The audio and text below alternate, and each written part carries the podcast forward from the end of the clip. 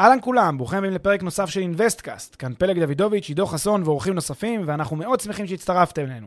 הפרק בחסות רנטפו, פלטפורמת השקעות חכמות בנדל"ן עם האנשים שמאחורי אינוויסטקאסט. רנטפו מאפשרת לכם להשקיע בשקיפות וביעילות בנכסים מניבים, תוך ליווי וניהול מוקפד ומקצועי מקצה לקצה. היכנסו ל-rentpo.com, חפשו השקעה שמעניינת אתכם ותאמו איתנו פגישה דיגיטלית.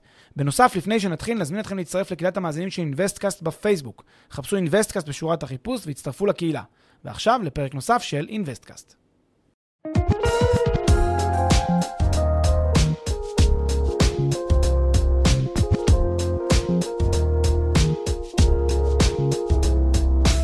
אהלן פלג, בוקר. טוב, מה העניינים? מצוין, מה שלומך? בואו נדבר קצת על מטח, מה הכוונה השפעות מטח, אה, על השקעות, מה- על מה אנחנו נדבר?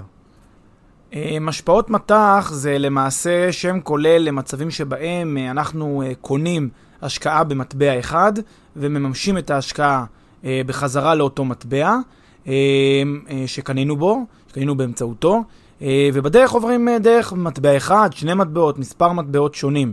אה, ולמעשה, אה, לאורך אה, תקופת ההשקעה שלנו יש אה, שינויים אה, בשערי המטח, בשערי ההמרה של אה, מטבעות, שערי החליפין, אה, והשינויים האלה יש להם נפקות על כמות הכסף שאנחנו מוציאים, כמות הכסף שאנחנו מקבלים בחזרה, משפיע על ה-cash on cash, די בדומה לכל השפעה אחרת שיש לנו, כמו למשל אם הסוחר לא שילם שכר דירה איזה חודש, או אם, ה, לא יודע מה, הייתה נזילה והיינו צריכים להכניס כסף לתקן, אז מה זה משנה מה הסיבה שבגללה נכנס לנו פחות כסף לכיס בסיכומו של דבר.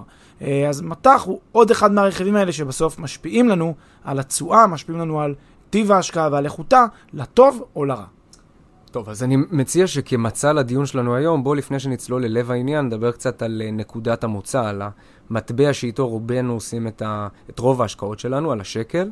אה, איפה הוא נמצא היום ביחס אה, לעצמו בעבר, ביחס לתחזיות בעתיד, ביחס למטבעות אחרים. כן, אז באמת כולם יודעים היום, אני חושב שזה די שגור, שהשקל הוא באחד מהשיאים הגדולים ביותר שלו, מטבע חזק, יציב, שעולה ועולה ועולה ומתחזק ומתחזק ומתחזק. Um, ותכף נדבר גם על המשמעויות של זה, אבל uh, זה הופך את, השקל, ל, בהשוואה למטבעות אחרים, למטבע עוצמתי מאוד. תראה, אני קורא המון מחקרים uh, או כתבות שנכתבות על ידי חוקרים אה, בתחום המקרו-כלכלה, שמנסים לתת איזשהו הסבר, ואני יודע שאין תמימות דעים. אבל לפחות את החוט המקשר בין רוב הדעות, אה, הוא נשען בעיקר על אה, כניסה של כסף זר, של השקעות זרות. אה, אני משער שרובו נכנס אה, לתעשיות כמו תעשיות ההייטק, אה, וכדי רגע לה- להסביר איך זה עובד, אז בעצם יגיע עכשיו איזשהו, אה, אה, כן, אה, תגיע עכשיו איזושהי קרן הון סיכון, קרן ונצ'ר קפיטל אה, מחו"ל, שהיא רוצה אה, להשקיע באיזשהו סטארט-אפ ישראלי, אז היא בעצם קונה שקל, כדי אה, שהיא, הרי בסוף היא משלמת פה משכורות בשקל, והיא שוכרת משרדים בשקל, והיא שוכרת אה, שירותים מספקים בשקל, לכן היא מביאה איתה את המטבע, לא יודע מה, את הדולר, או את היין, או whatever, היא מביאה איזשהו מטבע זר, היא קונה שקל, מזרימה ביקוש לשקל, הרבה ביקושים בבת אחת, וגם מדובר פה, כן, השקעות יכולות להיות גם אה, מיליונים, עשרות מיליונים, מאות מיליונים של אה, דולרים, מומרים לשקלים, זה יוצר אה, אה, הגדלה של, אה, כן, הביקוש לשקל, דבר שמגדיל אותו באופן יחסי ביחס למטבע שהרגע מוכרים אותו. אוקיי, אז בואו נעשה רגע הולד על הנושא של השקעות זרות והשפעה על הערך של השקל, וניתן כמה דוגמאות באמת, אתה יודע, מוחשיות להפרשי שערים בין, בין השקל לבין מטבעות בולטים אחרים בעולם. זהו, אז יש הרבה באמת מטבעות שאנחנו תופסים אותם אה, אה, כמטבעות חזקים, שאנחנו פשוט רואים שהם נחלשו בהשוואה לשקל לאורך השנים. אז אם קחו את הדולר, דולר שאנחנו זוכרים אותו כ- כהדולר, המטבע החזק והיציב של כלכלת ארה"ב, אנחנו רואים שבתקופה של בערך אה, עשור וחצי, הוא נחלש בסביבות ה-4.5 לשקל, 4.5 שקלים לדולר, היום אנחנו מדברים על באזור ה-3.5, זאת אומרת, אה, היחלשות משמעותית ביותר של הדולר, ואם מסתכלים על הגרפים, רואים שאומנם יש כל מיני כזה עליות וירידות, אבל באופן עקבי, ב- ב- כן, המגמה. בתקופה, במגמה מאוד ארוכת שנים, רואים שהשקל התחזק בשנים האחרונות, והדולר נחלש בהשוואה אליו. אה, אותו דבר אפשר לראות וביתר שאת לגבי מטבע היורו. אה, היורו שהיה חמש וחצי עד לפני 15 שנה, היום הוא בסביבות ה... 3.9 אני חושב, אולי 4.0, היה 3.9, אני חושב היום הוא 4.0 ומשהו, 4.0 משהו, מאוד מאוד נמוך. ו... לדעתי, אגב, היורו היום כבר אה, נמצא מתחת לארבע, או לפחות לפרקי זמן מסוימים. זהו, אז שלוש שמונה אני חושב, והיום הוא נמצא למעשה. יש תקופות שהוא, שהוא היה, רוב הזמן הוא היה מעל הארבע. ולאחרונה הוא חצה את הארבע כלפי מטה, אבל לא חשוב, אפשר לראות שכשהוא מתחיל מחמש וחצי והוא מגיע לסביבות הארבע, אנחנו, אפשר רק להבין את המשמעות האדירה של השקל. תחשבו, גם מדינה קטנה בסך הכל, ישראל, מבחינת, כן, כמות הנפשות שחיות פה, כמות האנשים שחיים פה. אנחנו לא עכשיו איזה כלכלה, מגה כלכלה עולמית, והנה, היורו נחלש במידה כזאת דרמטית ב-15 שנה. ואם יגידו, טוב, הוא לקח את השני מטבעות של כלכלות שהם בעצמם עברו כמה משברים בתקופה האחרונה, אז ניקח למשל את היין, את היין היפני, כלכלה שאנחנו תופסים ככלכלה מאוד מאוד חזקה. אולי אחת מהכלכלות החזקות בעולם בפער ממדינות אחרות. גם, גם היין לא ממש התחזק ב-15 השנה האחרונות, וגם הוא נחלש מבערך 0.04 ל-0.03. היחלשות משמעותית. בקיצור, כל אותם מטבעות שאנחנו תופסים, כמובן לא, לא הזכרנו פה את הפאונד שנחלש, שזה כבר כולם מבינים שהיה פעם 8 והיום הוא בסביבות 4, 4 וחצי, כולם מבינים שהשקל, ש, שזה לא איזה מקרי, זה לא שכל המטבעות האחר, האחרים אה, אה, נחלשו וגם השקל נחלש, לא. כנראה שהשקל עצמו חזק, מתחזק ונהיה, הולך ונהיה יותר ויותר כזה אה, לאורך השנים. טוב, אז, אז דיברנו על העוצמה של השקל הישראלי ועל אחת הסיבות המרכזיות להתחזקות שלו, למרות שכמובן אה, שיש עוד הרבה סיבות נוספות. מה המשמעות של זה מבחינתנו כמשקיעים ישראלים, שבאופן טבעי מחזיקים בעיקר בשקלים?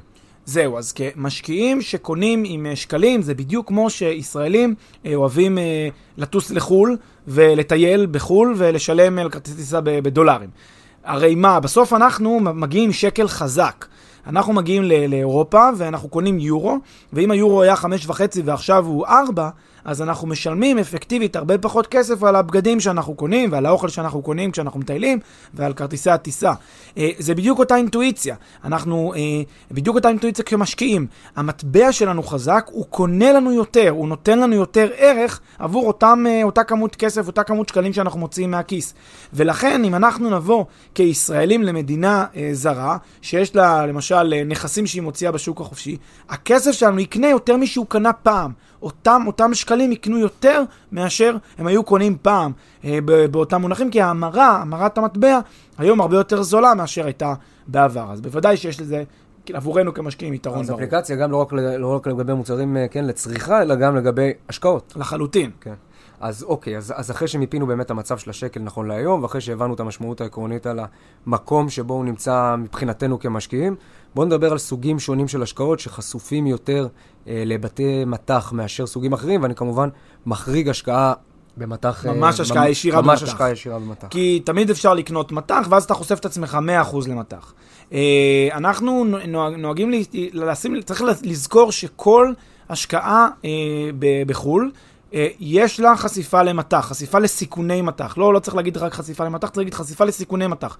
כי חשיפה למטח יכולה להיות גם חשיפה טובה למטח. אה, אולי גם על זה תכף נדבר. אבל אה, חשיפה לסיכוני מטח זה אומר בעצם שאני חושף את הכסף שלי להשפעות שליליות שישפיעו לי על התשואה בגלל שינויי המטח.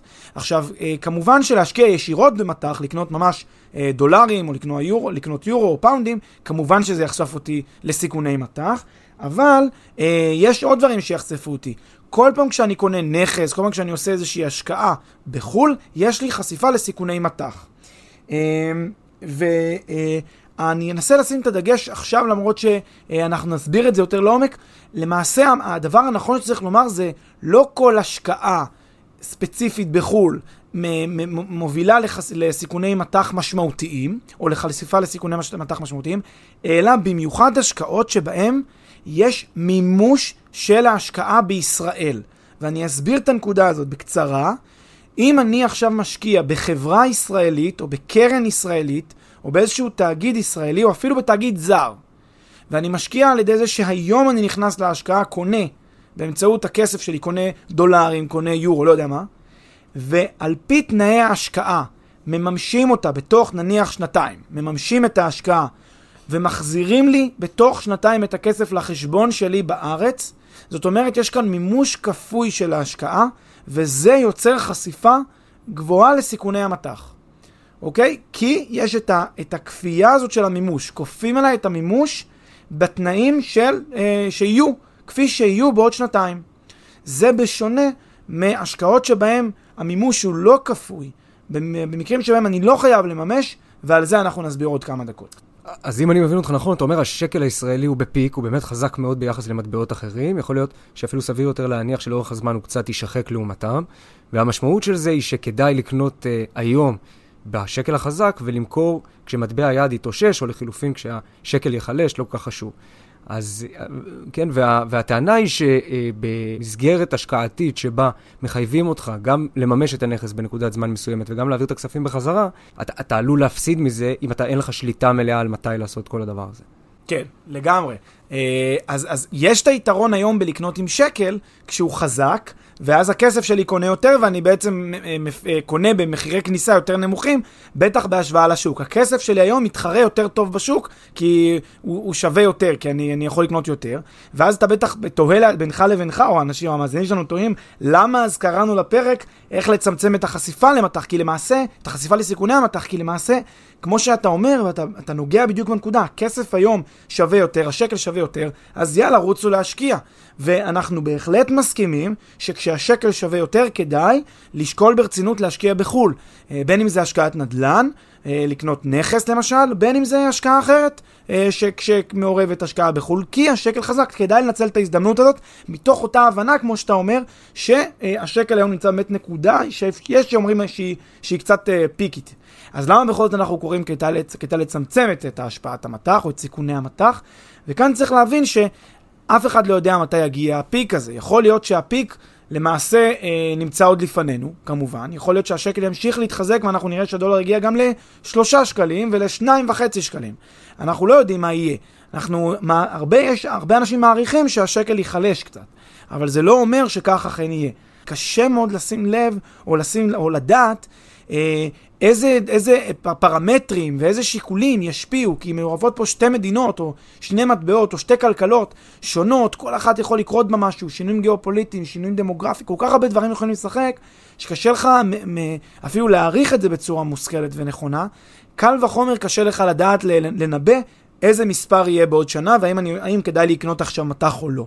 עכשיו, חשוב להבין שיש חשיפה ליתרונות של מטח ויש חשיפה לסיכוני מטח. מה זה חשיפה ליתרונות מטח? זה אומר, ובזה לא נגענו עדיין, שלמעשה גם יש, לא רק שהשקל היום הוא חזק, והוא מאפשר לי לקנות יותר בזול, אלא, זאת אומרת ככה ש, שגם אם השקל לא, לא ישתנה, שלא ישתנה המצב בשנתיים, שלוש, החמש הקרובות, לא ישתנה השקל מול אותו מטבע זר, שגם אז אני עושה עסקה טובה כי אני קונה יחסית אה, בזול, אלא, ויותר חשוב, יכול להיות גם חשיפה חיובית, כי יכול להיות שהמטח אה, ישתנה לטובתי, ואז אני אפיק תשואה עודפת רק בזכות המטח.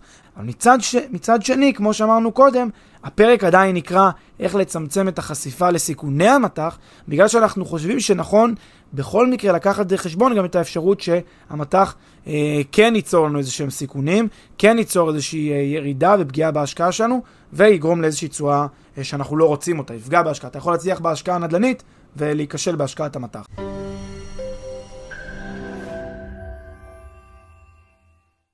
לפני שנמשיך, כמה שניות מזמנכם. הפרק בחסות רנטפו, פלטפורמת השקעות חכמות בנדל"ן עם האנשים שמאחורי אינוויסטקאסט. רנטפו מאפשרת לכם להשקיע בשקיפות וביעילות בנכסים מניבים, תוך ליווי וניהול מוקפד ומקצועי מקצה לקצה. היכנסו ל-rentpo.com, חפשו השקעה שמעניינת אתכם ותאמו איתנו פגישה דיגיטלית.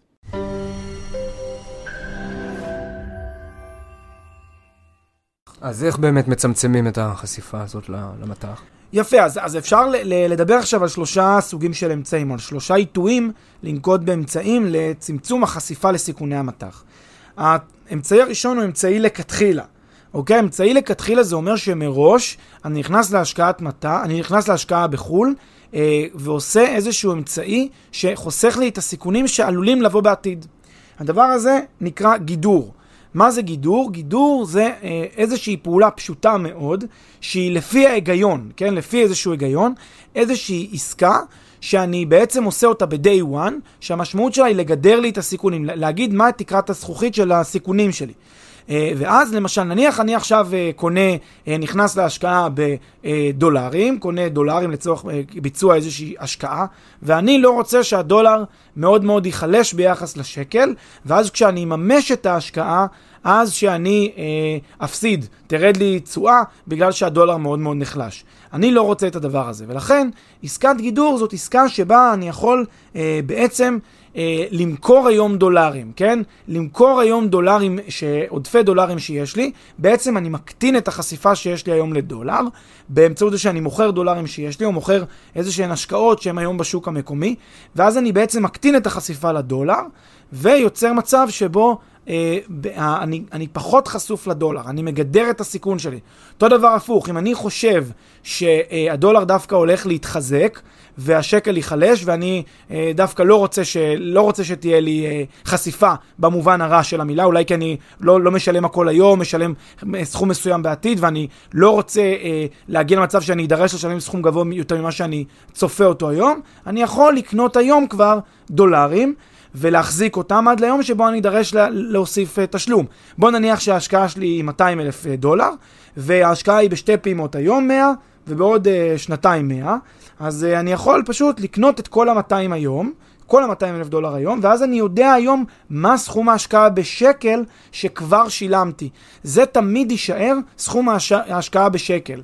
ואז אם הדולר יתחזק בשנתיים הקרובות, אני לא חושף את עצמי לתשואה שלילית או לעיקור, כן, לעליית אה, סכום ההשקעה בעוד שנתיים. אני לא אדרש אז להביא יותר כסף עבור הזה, כי כבר קניתי את הדולרים מראש, צמצמתי את, ה, את החשיפה. זה נקרא עסקת גידור. כמובן שאפשר לעשות, לעשות גם גידור באמצעות דרכים טיפה יותר אה, אה, מתוחכמות, כמו למשל אופציות. אה, בעצם אם אני עכשיו קונה דולרים, אני יכול לעשות אופציית אה, פוט או אופציית קול, בעצם על הדולר מהכיוונים ההפוכים, זה טיפה יותר מתוחכם, שווה טיפה להבין לפני שעושים את זה, את המשמעויות ואיך בדיוק עושים את זה, אבל זו דרך אה, אפשרית ונכונה למי שנכנס לאיזושהי חשיפה של הדולרים. אתה היום קונה הרבה דולרים ואתה מפחד שהדולר אה, ייחלש מאוד, אתה יכול לעשות אופציית פוט על הדולר, למכור אותו בחסר מה שנקרא, ואז בעצם אה, אתה אה, בעתיד תצמצם או תמזער או למשל תאפס את החשיפה לסיכוני, לסיכוני הדולר ותתייחס לזה רק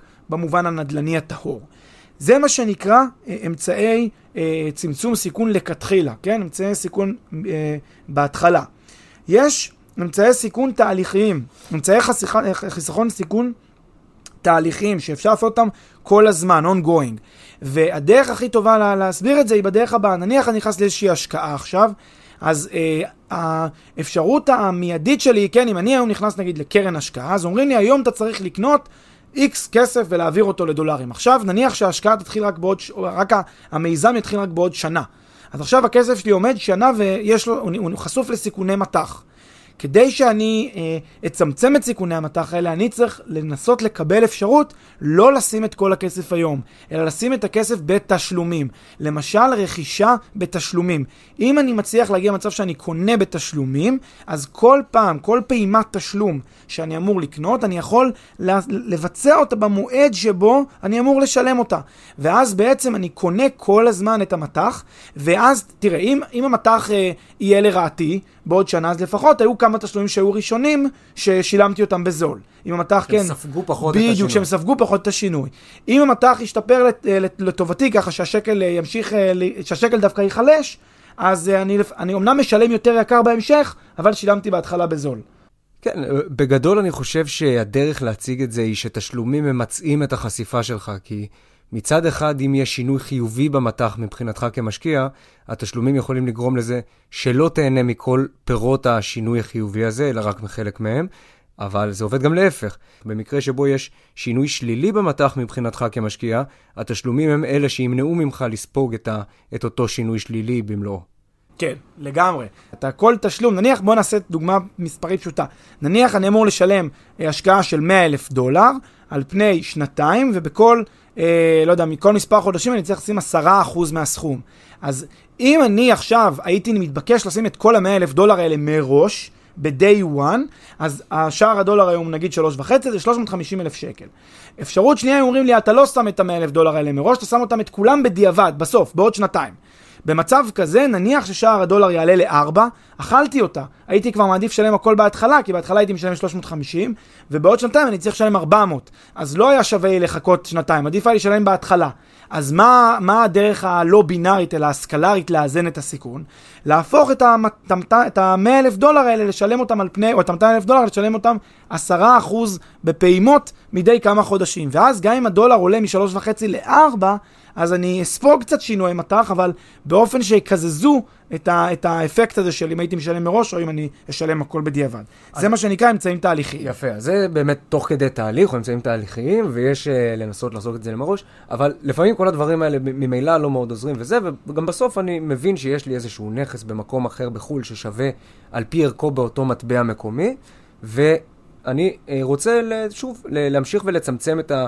החשיפה שלי למטח, אם זה לרעתי באותה נקודת זמן. מה עושים? בדיוק, זה כבר יהיה אמצעי בדיעבד. גיליתי שהמטח שלי הוא מטח, אה, אה, אה, השקל התחזק והתחזק והתחזק וממשיך להתחזק, ואני עם נכס שנמצא בחו"ל שעשה אחלה השקעת נדל"ן, אבל השקל חזק בארץ.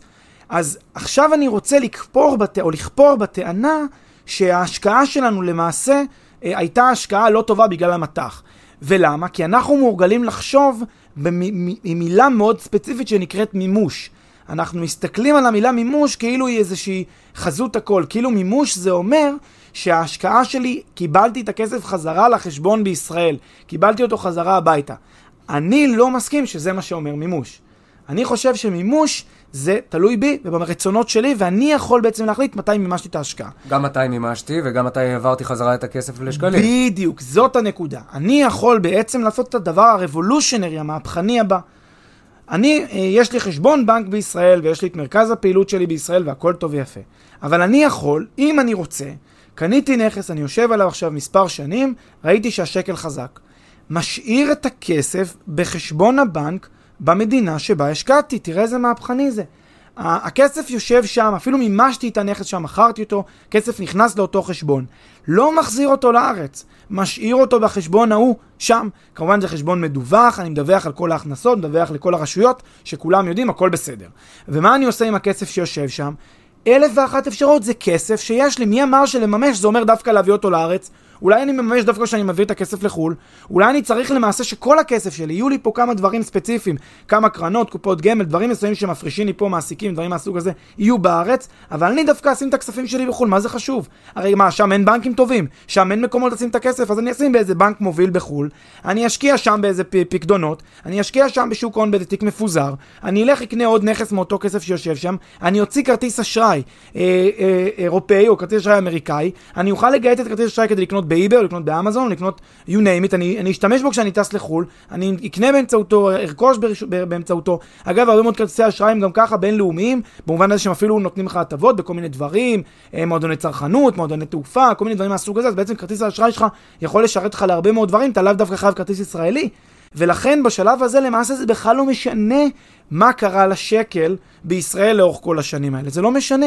אם השקל עלה ועלה ועלה, תחזיק את הכסף שם, שיישאר שם. חכה לעיתוי הנכון שבו השקל ירד, שהשקל יהיה כזה שמתגמל אותך למכור את המטח שיש לך שם, ואז תביא אותו לארץ. לכן אני כופר בכלל בהנחה שכשהעסקה נגמרת שם, חייבים מיד לממש את הנכס ולהביא אותו, ולהביא את הכסף לארץ. כאילו, יש איזה משהו מיוחד יש החשבון לשב בארץ. הרי מה תעשו? נניח, הרבה אנשים, הרי מה עושים? מביאים את הכסף לישראל, יש להם פתאום איזה 100 אלף דולר חזרה בחשבון בארץ, ואז אומרים, יופי, קיבלתי תיאבון, הייתה השקעה טובה שם בחו"ל, נוציא אותו שוב. נוציא אותו שוב, נו, אז בשביל מה הוצאתם, בשביל מה החזרתם אותו? תשאירו אותו כבר שם ותמשיכו משם. אז, אז אם אני מנסה ככה להכניס את זה לאיזה מין דוגמה כזאת קונקרטית, או היגיון קונקרטי, אתה אומר, אני קונה נכס, אה, לצורך העניין, אה, במטבע זר בחו"ל, ראיתי עליות יפות בשוק, אני צופה שהעליות עומדות להסתיים, או שהן הסתיימו, מממש את הנכס, מוכר אותו קודם כל.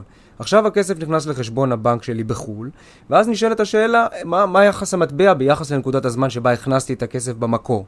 אם אני רואה שזה לזכותי, לטובתי, יש היגיון למשוך את הכסף גם חזרה לארץ. אם אני רואה שלא, אני משאיר את הכסף בחשבון הבנק בחו"ל במטבע המקומי, מחכה שיהיו קצת שינויים, בינתיים צורך איתו, משקיע איתו, עושה איתו מה שאני רוצה, וכן, מתכנן את עצמי בדיעבד. כל זה בכפוף לכך שאני לא זקוק לכסף באופן מיידי באמת. כן, אבל uh, אני חושב שאנשים שמלכתחילה נכנסים, ושוב, אותו קונספט של ה-8% שאנחנו מדברים עליו, הקונספט הזה, המשמעות העמוקה שלו, זה כסף שבלאו הכי אני עכשיו משקיע איתו. בלאו הכי אני רוצה לצבור עליו הון. אז uh, יש לי תקופת זמן ארוכה שאני יכול לצבור עליו את ההון הזה, ולנסות uh, להחזיק אותו שם בלי לממש את הכסף הזה, ה... להביא אותו לארץ כשהוא ב... ב... ב... בהתחשב ב... בכך שהשקל יתייקר. אז זה ההיגיון שבעצם עומד בסיס העניין הזה של המימוש. טוב, היה מעניין פלג, תודה רבה. תודה רבה, עידו.